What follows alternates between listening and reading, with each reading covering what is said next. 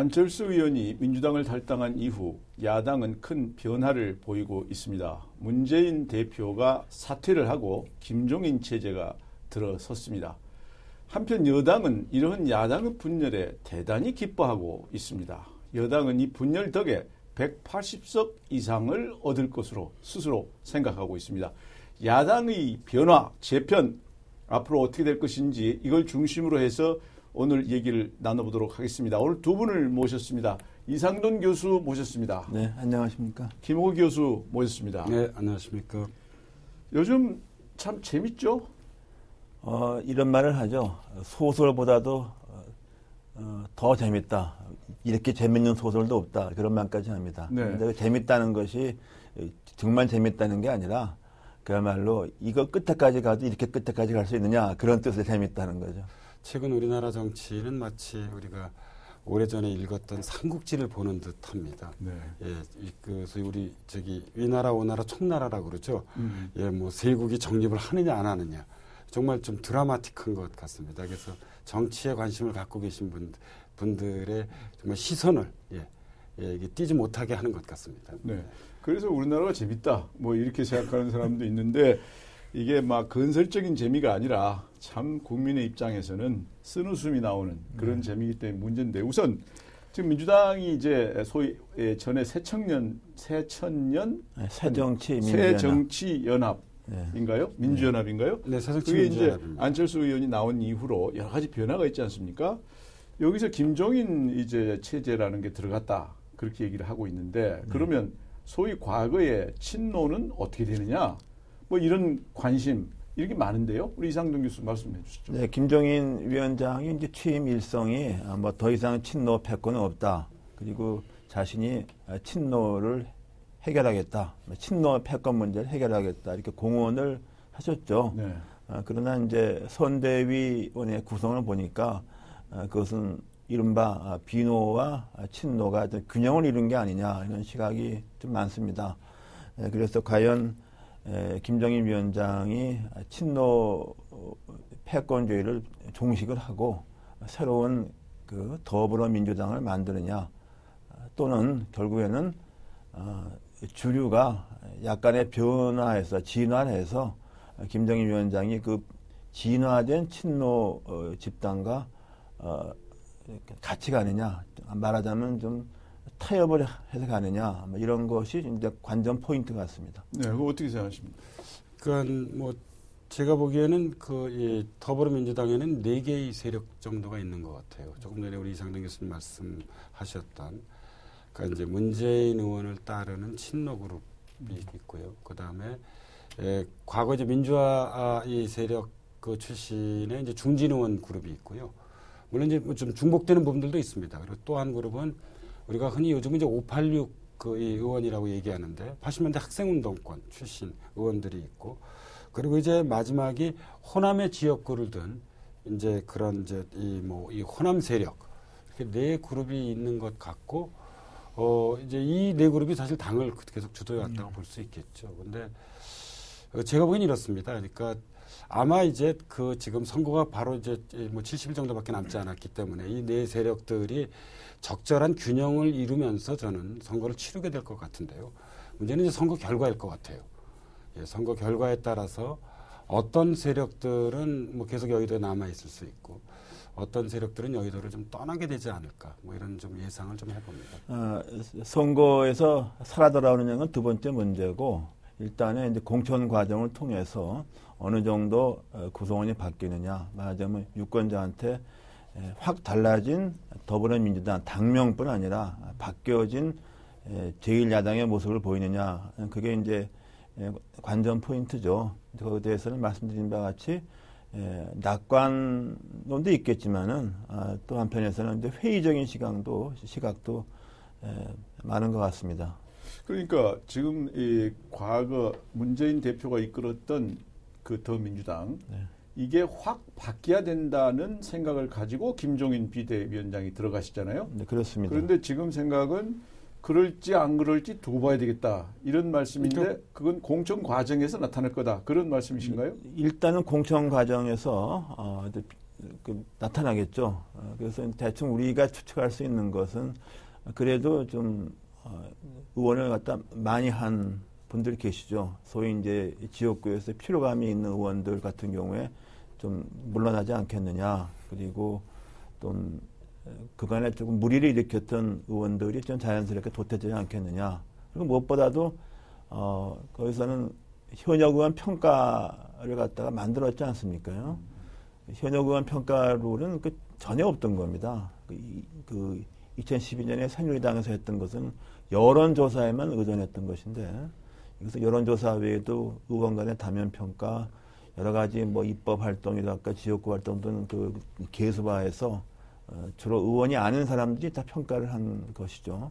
그래서 김정인 위원장도 그대로 받아들여서 이행한다 그랬어요. 말하자면 비대위원장 또는 뭐 선대위원장이라도 그 점수에 대해서는 재량이 없는 거죠. 어, 그렇기 때문에 사실은 좀 예측하기 어렵다고 보겠습니다. 네. 어떻게 생각하세요? 뭐 저도 비슷한 생각입니다. 네. 그러니까 총선에서는 공천이 사실 절반입니다. 음. 그래서 더불어민주당이 얼마나 이제 새로운 인물들을 에, 이그 공천하느냐가 음. 어떤 선거의 승패에 뭐좀 결정적인 영향을 미칠 거라고 생각을 하고 있고요. 일단은 어, 김종인 그 비대위원 체제를 출범시킴으로써 뭐 정치적인 어떤 그런 반전은 좀 모색한 것 같아요. 예. 그 조금 전에 우리 이상동 교수님 말씀하셨던 것처럼 아, 이제 기존 그 국회의원 중에 어떤 분들이 탈락을 하고 또 이제 새로 공천 시, 뭐 심사위원회가 구성이 될 겁니다. 이 공천 심사위원회에서 어, 어떤 공천의 결과를 국민들에게 이제 펼쳐 보일지가 관건일 것 그, 저기 같습니다. 지금 이 일각에서는 이제 뭐 중진 의원의 퇴진 문제라든지 아니면 이, 이486 혹은 586 의원들의 교체 문제가 뭐 이제 이 일각에서는 제기되기도 하는데요. 뭐 이런 것들이 이제 가장 중요한 거는 어, 핵심적인 야권 지지 지지 계층들이 얼마나 이를 납득하고 수용하느냐가 관건이거든요. 예. 이들이 이제 얼마나 공감을 가질 것인가 이런 어떤 그런 이제 뭐 이른바 세대 교체일 수 있고요. 아니면 어떤 그런 이제 인물 교체일 수도 있는데 그게 관건일 것 같아요. 네, 근데 거기서 좀 문제가 아, 과거와는 다른 것이 에, 뭐 전략공천 부분도 있지만은 제일 중요한 것이 이제 현역 의원 평가 아닙니까? 그 부분에 대해서는 문재인 대표가 그 헌법처럼 그렇게 확고히 지켰어요. 그 이른바 호남 의원들, 비주류 의원들이 탈당에까지 이르게 된 원인 중 굉장히 중요한 부분이 그, 그 부분입니다. 그거 신뢰하지 못하겠다는 것이죠. 그리고 거기에 대해서는 아마 김정인 위원장도 어떻게 할 수 없을 거예요. 어, 그, 그럼, 그럼 어떻게 예측하느냐? 말하자면은 뭐 문재인 대표 중심의 어떤 정당으로 탈바꿈하는 게 아니냐 하는 그런 게 관측하는 사람들이 많이 있습니다. 네, 그러니까 그 심사위원회는 문재인 대표가 구성해 놓고 나갔잖아요. 정확히 얘기하면 틀은 김상우 위원장이 만들었고 음. 그 틀에 의해서 아, 조은 교수와 또 기타 다른 이제 위원들이 하는데 그것이 이제 이른바 호남 의원들, 비주류 의원들이 볼 때 그것이 이제 불공정하다고 보는 거죠. 그래서 이제 호남 의원들 이 사태까지 온- 그 왔죠. 생각에는 네. 좋은 위원장이 이끄는 소위 평가단, 네. 이 평가단이 문재인 대표하고 비교적 가까운 사람이 아니냐. 보는 네. 물론 그렇게 볼 수도 있긴 하겠지만은 뭐 이 현재로서는 뭐 그 그 이 평가위원회를 이끌고 있는 뭐 좋은 교수님의 양식을 믿는 수밖에 없는 것 같아요. 예, 그 특정 계파에 유리하지 않게 객관적인 뭐 자료를 가지고 예, 뭐 엄정하게 평가를 하실 거라고 네. 저는 믿는 수밖에 현재는 없는 것 같고요. 그리고 두 번째로는 어, 공천심사위원회 이제 구성이 문제일 터인데 어, 여기에는 아무래도 예, 그이 김정인 현재 비대위원장의 어떤 그런 생각이나 의지가 많이 담겨질 것으로 현재 보입니다. 예, 근데 지금 뭐 이 그이 김정인 위원장도 이번 이제 총선을 통해서 이그 정권 교체 기반을 만들겠다고 하시겠다고 하니까 뭐 좀 긍정적 시각에서 보면 상당히 좀 객관적인 어떤 그런 특정 계파에 치우치지 않는 에, 공천심사위원회가 구성되지 않을까 뭐 그런 기대를 해볼 수 있을 것 같습니다. 네, 그러니까 결국 에, 김종인 위원장이 얼마나 기존 더민주당의 색깔, 체질을 바꾸느냐. 이것이 공천 과정에서 보일 것이고 또그 결과 선거 결과에서 나타나면 결국은 이게 바뀌었냐 안 바뀌었냐는 그때 가봐야 알겠다. 예, 그래서 이제 제가 처음에 그 예. 말씀을 드렸던 겁니다. 네, 네. 이제 모든 게 다 이제 선거 결과로서 평가를 받기 네, 때문에요. 네, 네. 예, 이게 예. 또 두고 봐야 되겠다. 예, 네, 예. 하여튼 김종인 위원장이 잘하시길 바랍니다. 우리가 이제 안철수 의원이 나가가지고 만든 당이 국민의 당인데요. 예. 이 국민의 당은 옛날에도 있었죠, 이거. 이런 당 옛날에 있었지 않나요? 그때는 국민당이었을 겁니다. 그때 예, 예, 국민당이었습니까? 네, 예. 뭐 비슷한 당이 있었던 것 같은데 이 당은 요즘 보면은 호남에 총력을 기울이는 것 같다는 느낌이 드는데요. 네. 어떻습니까? 예, 안철수 의원이 원래부터 호남에 근거했던 정치는 아니었죠. 뭐 정치 한 처가가 역 정도 호남입니다. 뭐. 일천하고 에, 다만 이 안철수 의원이 가지고 있었던 큰 딜레마가 자기 정당을 한다고 해도 지역 기반이 없는 제3당이 굉장히 어렵고 힘든데 본인의 의사와 관계없이 호남에서 갖고 있는 그, 그, 그뭐 분노가 그냥 폭발해버렸, 해버렸잖아요. 그러니까 이건 말하자면 우연의 일치 같은 사건 아니겠습니까? 어, 그러니까 이제 그러니까 이제 안철수 의원으로서는 정당을 만드는 데서 굉장히 좋은 기회가 된 거죠.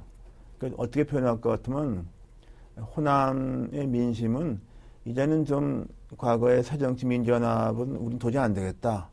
우리 민심을 담아갈 수 있는 큰 배를 갈아타야 되겠는데 배가 준비된 게 없어요. 근데 배란간 배를 짓고 있잖아요, 열심히. 그래서 그 민심이 일단 탄 거로 저는 봅니다. 그래서 초기에 지지율이 폭발해 버렸지 않습니까? 이제 그런 좀 우연이라면 우연이고 계기가 있었기 때문에 안철수 의원의 어떤 새정당 시도가 가는 것 같아요. 어, 그런데 그 후에 또 얼마 안 시간 동안에 그 지지가 굉장히 흔들렸지 않습니까? 또. 네, 네. 그러니까 이제 이 호남에서의 지지를 굳히지 않고서는 이젠 갈 수가 없다는 그 절박함이 좀 있는 것 같습니다.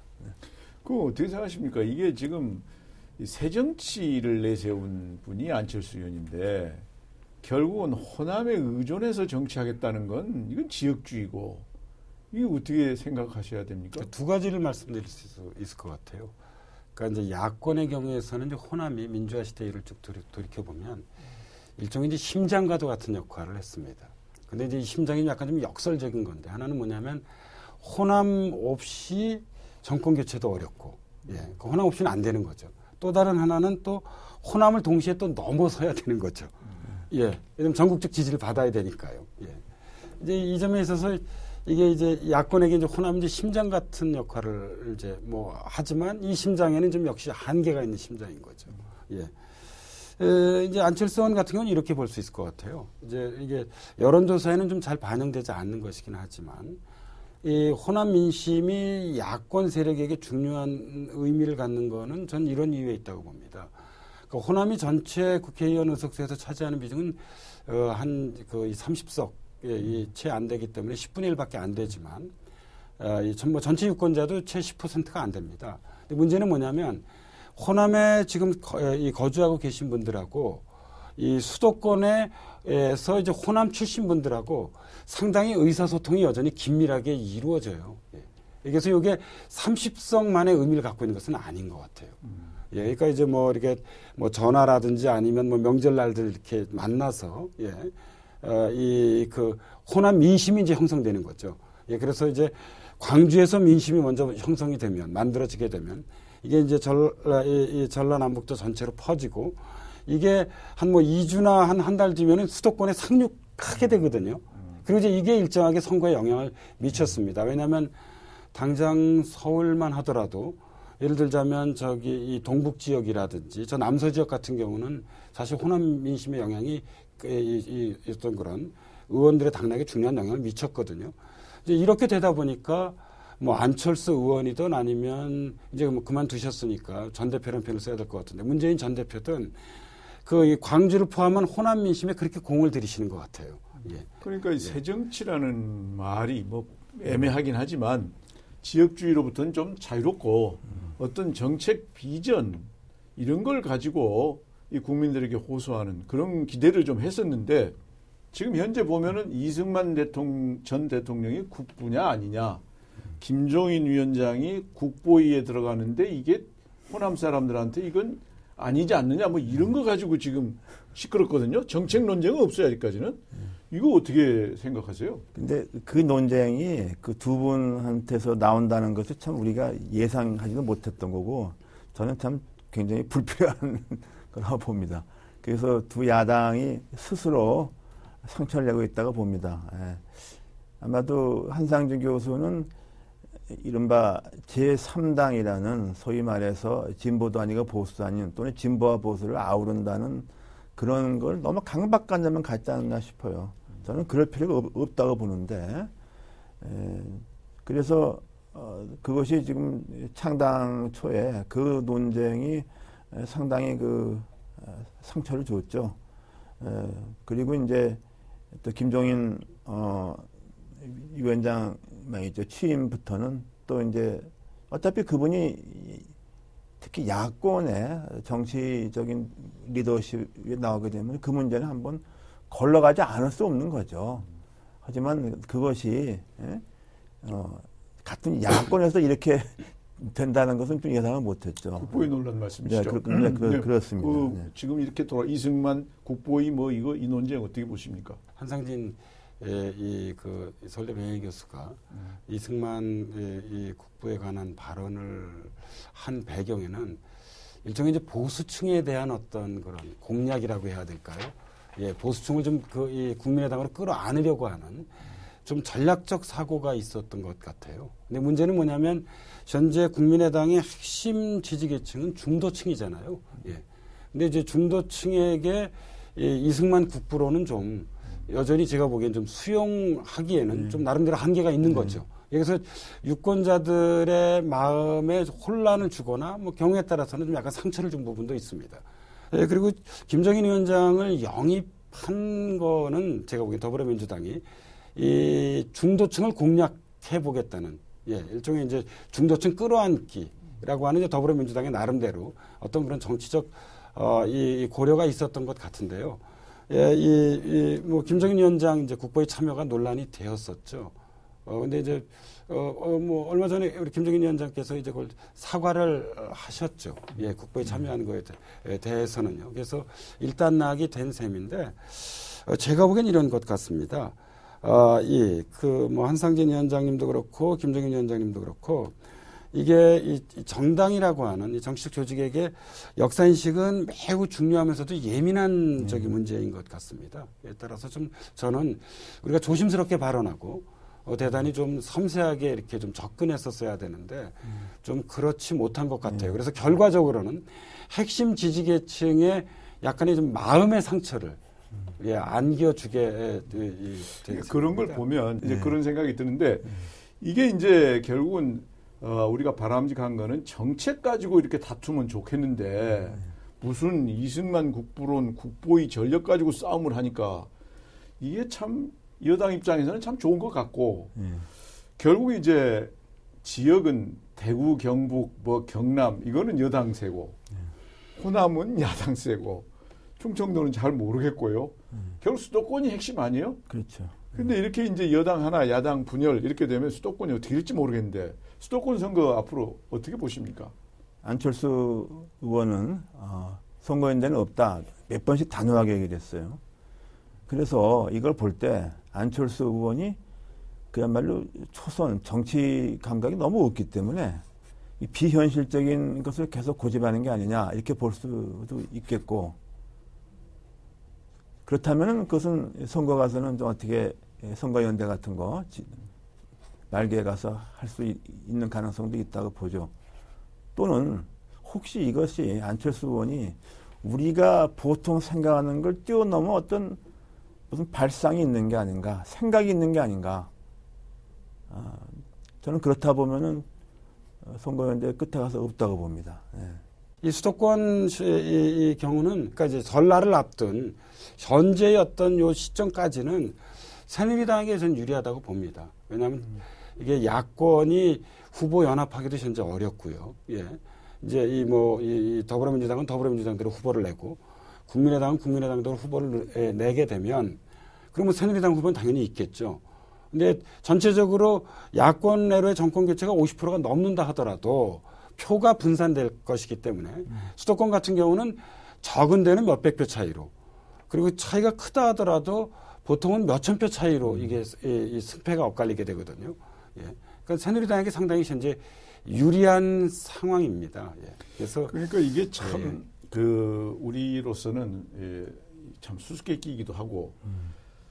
현재 이 경제 흐름이라든가 또는 기성 정치권에 대한 불신 음. 그리고 새누리당 그 의원들의 소위 뭐 진박 그 뭐 무슨 뭐 멀박 무슨 이런 이런 음. 뭐 들어가는 논쟁 이런 거 보면은 여당이 그렇게 인기가 별로 없다 이렇게 느껴지는데 음. 야당이 이렇게 분열이 되고 음. 아까 50%가 야권으로 희망한다 하지만 당을 집어넣으면 구체적으로 음. 새누리당 더 어, 민주당, 국민의당 당을 집어넣으면 새누리당이 훨씬 높아요. 네. 그러니까 결국은 민주당이든 국민의당이든 분열 문제도 있고 이 당들한테는 나라를 못 맡기겠다 하는 게 있거든요. 그러면 결국은 이제 수도권 여기서는 야당이 대단히 불리하다. 그렇죠. 그렇게 지금 볼 수가 있는 거 아닙니까? 예, 네. 저는 뭐 현재 아무튼 이 설날 전후의 이 판세는 네. 현재까지는 그런 것 같습니다. 그러면 이제 연대 문제인데 지금 안철수 의원은 연대를 안 한다. 네. 그런데 이렇게 뻔히 결과가 보이는데 계속 연대 안 하고 갈까요? 근데, 근데 그러니까 단순한 총선에서의 뭐 의석을 몇 개 얻는 것 이상의 더 큰 뭐가 있지 않느냐. 그런 것을 짐작인데 우리가 과연 그렇게 생각하는 것이 그냥 오버하는 건지도 모르겠어요.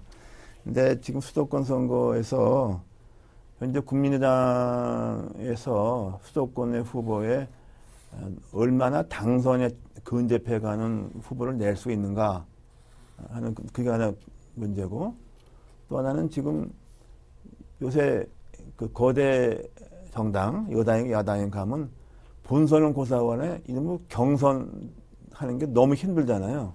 근데 이번에 국민의당 같은 경우는 수도권은 경선 없이 웬만하면 본선에 나갈 수 있잖아요. 그 정치 신인한테는 굉장히 좋은 기회입니다. 이렇게 돈 안 들이고 본선에 갈 수 있는 기회가 지금 오랜만에 확 열렸지 않습니까? 그러면 국민의당 지도층이 그 출마를 말릴 수 있겠느냐. 그런 문제가 있어요. 어. 거기서 그러니까 지금 그 어느 야당 한 후보한테 이제 표가 확 쏠려야만 여당은 이길 텐데 그렇죠. 이렇게 되면은 거의 뭐 전패 수준을 가지 않느냐. 그래서 뭐 심지어 어, 서울에는 야권이 5석밖에 안 간다. 경기도도 5석밖에 없다. 뭐 이런 흉흉한 관측까지 있어요. 그러니까, 그러니까 그 부분에 그 대해서 새누리당이 예. 그래서 180석 또는 예. 200석까지도 220석까지 240까지 얘기 나 그런 게 나오는데 예. 그렇게 될까요? 저는 그 가능성도 배제하기는 좀 어렵다고 생각하는 게요. 그몇 가지 이유를 말씀드리자면 첫 번째는 지금 선거가 70일 뭐내 정도밖에 안 남아 있는데 안철수 의원이 사실상 이제 국민의당의 주인이죠. 야권 연대는 없다고 계속 반복해서 이야기하는데 막판에 가서 전 연대하기는 어려울 것 같아요. 이게 있고 두 번째로는 이게 이 야권 후보들 간의 연대가 이게 지난 몇년 동안 반복되면서 국민들이 좀 관심도 많이 잃었어요. 과거만큼 동력이 크지 않은 것 어, 같습니다. 예. 그리고 2012년의 경우를 돌아보면 그때는 야권 연대를 했었죠. 당시 야권 연대의 두 주축은 하나는 어, 이그 한명숙 대표가 있었던 그 이 민주통합당이었고 다른 한 축은 이제 그 당시 통합진보당이었습니다. 예. 근데 이 두 정당은 그래도 나름대로 진보라는 음. 예. 뭐 온건 진보든 뭐 강경 진보든 가치를 좀 공유하고 있었고요. 그리고 두, 두 번째는 무엇보다도 반새누리라고 하는 어떤 그런 공동전선 구축에 상당히 공감을 하고 있었거든요. 근데 지금 국민의당은 좀 다른 것 같아요. 국민의당에 참여하는 어, 적지 않은 분들은 스스로 진보라기보다는 중도라는 어떤 그런 정치적 가치를 가지고 있고 그게 또, 또 다른 하나는 우리가 꼭 반새누리라는 전선을 구축해야 하느냐라는 거에 대해서 예, 동의하지 않을 분들도 저는 결코 적지 않을 거라 생각을 합니다. 이런 측면에서 보면 연대를 해야 할 필요성이 줄어드는 거죠. 여기에 더해서 이상동 교수님이 이제 전실 정치적 맥락에서 참 말씀을 잘해 주셨다고 생각을 하는데 일부 후보들은 그렇게 생각하시는 분들도 있거든요. 내가 이번에 당선되지 않는다 하더라도 이번 선거를 통해서 나의 인지도를 높이겠다 라고 생각하는 후보들도 있을 겁니다. 이런 분들에겐 야권연대를 받아들일 수 없죠. 아마 제가 보기에는 당이 아니라 무소속으로도 출마를 하실 거예요. 이런 측면에서 보면 어, 야권연대에 대한 국민적 관심도 계속 약화돼 왔지만 아무튼 여러 가지 이, 이, 이 사항을 고려해 볼 때 상당히 좀 비관적일 수밖에 네. 없고요. 이게 비관적일 만큼 새누리당이 압도적 다수를 차지할 그 가능성은 높아지는 게 현재까지 아무튼 흐름인 것 같습니다. 안타까운 것은 이게 이제 정말 민주주의라고 하는 관점에서 보면 강한 야당은 대단히 중요한 조건이거든요. 그렇습니다. 강한 야당이 있어야 사실은 뭐 여당이든 정부든 계속 지속적인 어떤 그런 개혁과 어떤 혁신, 쇄신을 하게 되는데요. 좀 걱정입니다. 이러다가 이번 총선의 결과가 정말 아주 강한 여당 하나와 어떤 그런 좀 약한 뭐 야당 여럿이 등장하게 되면 이게 사실 한국 민주주의가 아, 이 뭐 더 공고화되는 것이 아니라 예, 계속 이런 좀 약간 미성숙한 상태로 지속될 가능성도 배제하기 어려운 만약에 이번에 여당이 그렇게 압승을 한다. 그러니까 뭐 네. 180석 이상 200석 가게 되면 네. 개헌도 가능하고 네. 이원 뭐 집정부라고 뭐 네. 했나요? 네. 어그 친박계 어느 분이 얘기한 것 같습니다만 네. 뭐 이런 것도 가능하게 되나요? 그러니까 이제 180석을 넘어버리면은 이제 그야말로 그 입법 독재가 가능해지는 것이죠. 국회 선진화법을 바꾸지 않아도 그야말로 무소불위의 예? 입법권을 갖다 행사할 수 있고 어, 이제 200석도 넘게 되면은 의석으로 볼 때는 개헌안 통과도 가능하죠. 그러나 개헌은 그렇게 쉽지가 않지 않습니까? 그렇게 되다가 이제 그러면 대충 박근혜 대통령 임기가 4년이 지나가죠. 음, 되게 임기 5년 차가 이렇게 무사히 가는 대통령이 과거에 별로 없지 않았느냐. 그러면 이제 거대한 여당에서도 불협화음이 심하게 나올 것이다 하는 것이고 또 하나는 안철수 의원의 속마음을 우리가 알 수가 없어요. 도대체 말이 없는 사람이기 때문에 어? 안철수 의원의 생각이 우리가 생각하듯이 그야말로 그 단순하게 이걸 보는지 아니면은 자기가 좀 더 큰 뭐가 목적이 있는지 어쩌면 그런 것까지도 의도한 게 아니냐 말하자면은 아, 야당을 한번 흔들어야 되겠다 야권을 총선에서 참패하더라도 그러면 호남을 지키고 또 어쩌다 보면 수도권에서 나오지 않습니까? 아, 그렇게 되면은 어, 어떤 그 총선 이후에 정계 개편의 중심에 있지 않느냐 뭐 그런 계산까지 있는지 모르겠어요. 저는 이제 안철수 의원을 생각 알 수가 없으니까 왜냐하면 너무 단순하게 보기엔 이게 너무 이 게임이 안 되는 거잖아요, 도대체. 보이는 너무 보이니까. 음. 그러니까 심지어 이제 이런 해석도 하는데 문제는 그 국민의당에 있는 의원들도 안철수 의원하고 깊은 대화를 하는 사람이 없습니다. 거기서 가지고 있는 아이디어가 지금 없는 것이고 현재 탈당한 의원들은 당장 급한 게 자기 당선이에요. 이게 호남이 이제 몇십 년 만에 진짜 본선이 있는 거예요. 호남에서 진짜 본선이 이게 얼마만입니까? 이게 도대체. 그전까지는 본선이 없었잖아요. 그렇죠. 공천이 끝이니까. 예, 지금 호남 의원들은 그야말로 어, 그 사상 최초의 우리가 기억하는 87년 이후에 최초의 본선 처음 하는 거기 때문에 정신이 없죠. 그러니까 대구는 여전히 그냥 단일로 가는 거고 네. 광주는 공천이 되는 거고 네, 뭐 네. 그렇게 되는 셈인데 광주 본선이 있는 거죠. 본선이 본. 있는 네. 거고. 근데 김호 교수는 개인적으로 안철수 의원을 좀 아시잖아요. 아니요, 사실은 큰 뜻을 갖고 지금 예. 움직이시는 것 같아요. 그냥 뭐 단순한 것 같아요. 아니 잘 모릅니다. 제가 이제 2012년 대선 당시에 그때 안철수 후보 캠프에서 정치혁신 포럼 대표를 맡, 그러니까. 맡기는 했었는데요. 어, 대선 이후에는 뭐 거의 소통이 예, 없었고요. 예, 예. 모르는 예. 상태에서 예. 정말 지금 이상동 교수가 아, 생각하고 있는 그런 큰 뜻을 갖고 계실 것 같아요. 아닐 것 같아요, 그냥. 그것도 잘 모르겠습니다. 다만 근데 한 가지 제가 말씀드릴 수 있는 것은 어 저는 어떤 형태로든 이번 총선 이후에 이 상당한 경우에 따라서는 대규모의 정계 개편이 이루어질 가능성이 있다고 보는 것이고요. 아마 정치 리더들도 교체될 가능성도 좀 배제하기는 좀 어려운 것 같아요. 그래서 한국 정치의 판이 새롭게 짜이는 예, 그 중요한 정의 개편의 내용이 되게 어떻게 될 것 같아요? 그러니까 뭐 두 가지로 나눠볼 수 있죠. 음. 뭐냐면 아, 이 야권이 120석 이상을 모두 다 합해서 예, 얻게 된다면, 예를 들어 180석을 저지하게 된다면, 저는 그, 이뭐 지금 체제가 상당 부분 계속. 지속될 가능성이 음. 큰데요. 새누리당이 180석을 넘, 그, 이, 이 넘게 어, 얻게 된다면, 예, 이른바 야권발 정계 개편이 이루어질 가능성도 있을 것 같고요.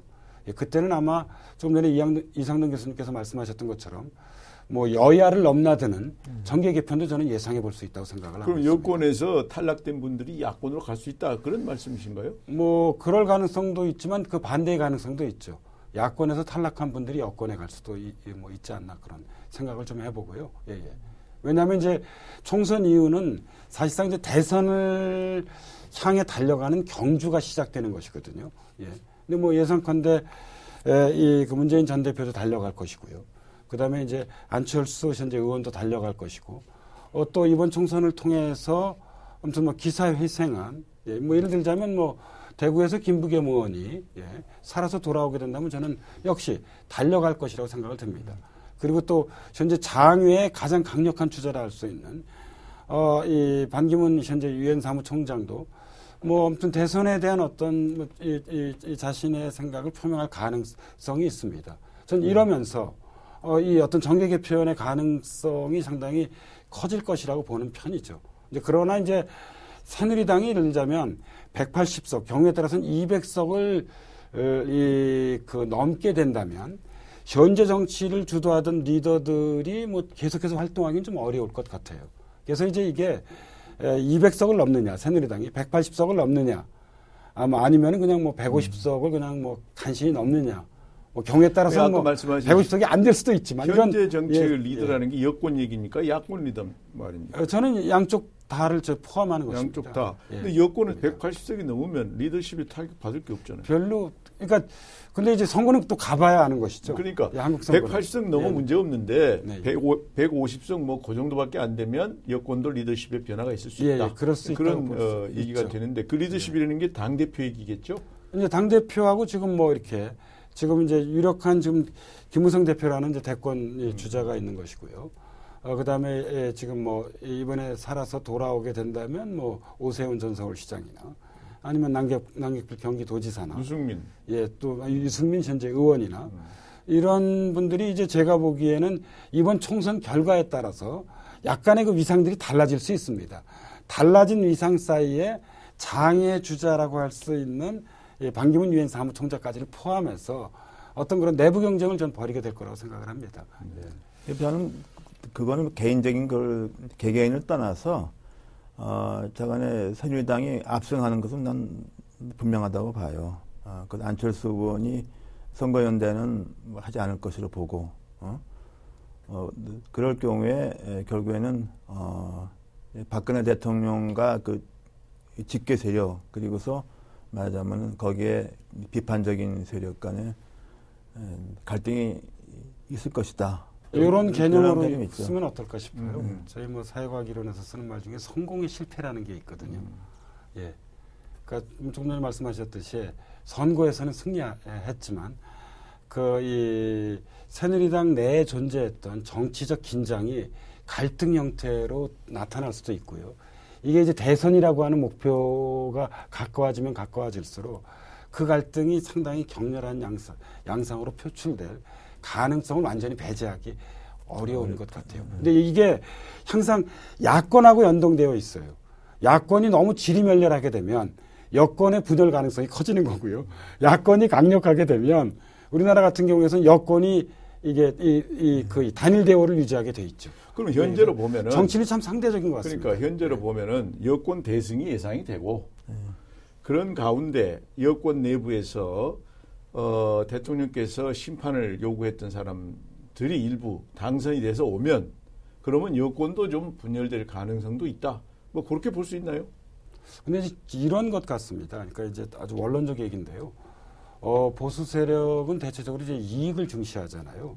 근데 이익을 중시하시는 분들은 중시하는 사람들은 잘 이렇게 나눠지지 않더라고요. 갈등이 있다 하더라도 봉합을 좀 많이 하는 편이고요. 그리고 진보 세력 같은 경우에는 가치를 중시하잖아요.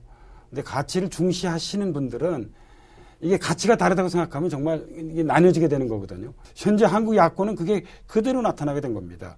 예, 중도적 가치를 중시하는 국민의당, 온건 진보적 가치를 중시하는 더불어민주당, 그 다음에 강경 진보적 가치를 중시하는 지금 정의당이 그대로 공존해 있는 것이거든요. 이런 보수와 진보의 어떤 그런 정치 문화적 차이도 일정한 영향을 미치는 것으로 보입니다. 예. 보수도 가치를 중요시하는 또 보수도 있어요. 아, 예, 있, 죠 예, 예, 예. 예. 뭐 끝으로 좀한 네. 말씀 해주시죠. 네. 지금 뭐 현 단계에서 어, 모든 걸 이렇게 보긴 판단하기 좀 어려운데 어, 저는 그 우리 국민들이 어떤 여당의 총선에서 압승 그리고서 심지어 정권 연장 선에 있다고 보는 뭐 개헌 뭐 그런 걸 용납할 정도 어려서지 않다고 봅니다.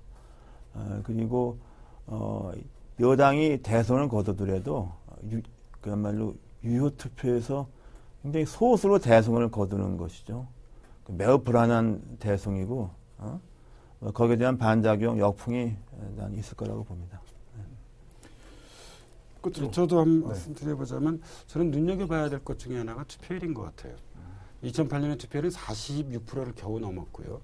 그리고 이제 2012년 총선에서는 54%를 겨우 넘었거든요.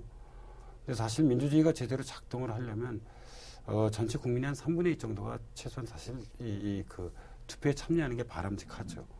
이번에 예상컨대 투, 이번 이, 그, 이 총선의 투표율은 아마 요 46%와 54% 사이에 놓여 있을 전 가능성도 제법 크다고 보는 편이거든요. 예, 그래서 일각에서는 이런 이야기도 하더라고요.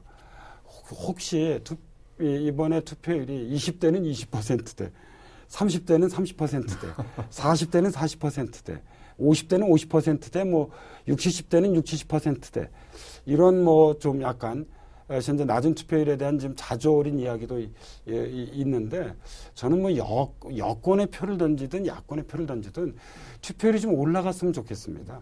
아시아의 민주주의를 선도한 게 바로 우리 대한민국인데 이렇게 낮은 투표율로서는 국회의원들이 국민들을 온전히 대표한다고 보기 어려울 것 같고요. 예. 이게 투표율이 높아야 국회의원들도 국민을 더욱 두려워하거든요. 그렇죠. 네. 예. 그래서 좀 이런 문제를 좀 말씀드리고 역설적으로 어, 이번에 총선 투표율이 낮을 수가 있어요. 유권자들이 오히려 의도적으로 어, 투표장을 거부하는 현상도 있을 수 있겠죠. 어, 그래서 그것이 의사표시죠. 사실 그게 제일 우려스럽더라고요. 이게, 이게 최악입니다. 이게 지금 상황. 예, 왜냐하면 이렇게 제가 이렇게 여론조사에 잡히지 않는 이제 오가면서 뭐 이렇게 이제 주위 사람들하고 이야기를 좀 덜어 나눠 보면 선거에도 정말 관심이 없으시더라고요. 음. 그러니까 정치와 연관된 직업의 분들은 선거에 관심이 많습니다. 네, 네. 연일 우리가 신문 방송을 보면 매일 정치 뉴스를 쏟아내고 있, 지만 어, 이 젊은 세대를 포함해서 일반 시민들은 그렇게 높지 않더라고요. 그러니까 이제 왜 이렇게 됐느냐. 네. 이게 이제 다른 이슈입니다만은 정치인들 많이 바꿔봐도 뭐 잘못한다고 바꿔봐도 잘한다는 사람 해줘 봐도 변한 것도 없고 계속 뭐 벨, 벨루더라. 정치판 자체에 대한 불신 아닙니까 지금? 그, 그, 네, 그렇죠. 그렇죠. 네, 그러니까 그렇죠. 이게 바뀌지 않으면은 네. 그래서 사람들이 무관심해서 냉소적이고 투표도 안 하고 이렇게 되면 우리가 바람직하지 못하다고 생각하는 사람들이 계속 정치를 하게 되고 그 사람들의 자질이 떨어지기 때문에 정치는 계속 엉망이고 그래서 투표는 해야 됩니다. 우리 젊은이들 요즘 거의 절망적이죠. 이 절망을 희망으로 바꾸려면 젊은 여러분들 적극적으로 투표에 참여해야 됩니다. 공천과 그리고 투표 그 결과에 따라서 우리의 미래가 결정될 겁니다. 우리 얼마 남지 않는 기간 동안 열심히 살펴보고 국가 미래를 위해서 바람직한 결과가 나오기를 바랍니다. 오늘 두 분 고맙습니다. 네, 감사합니다. 감사합니다.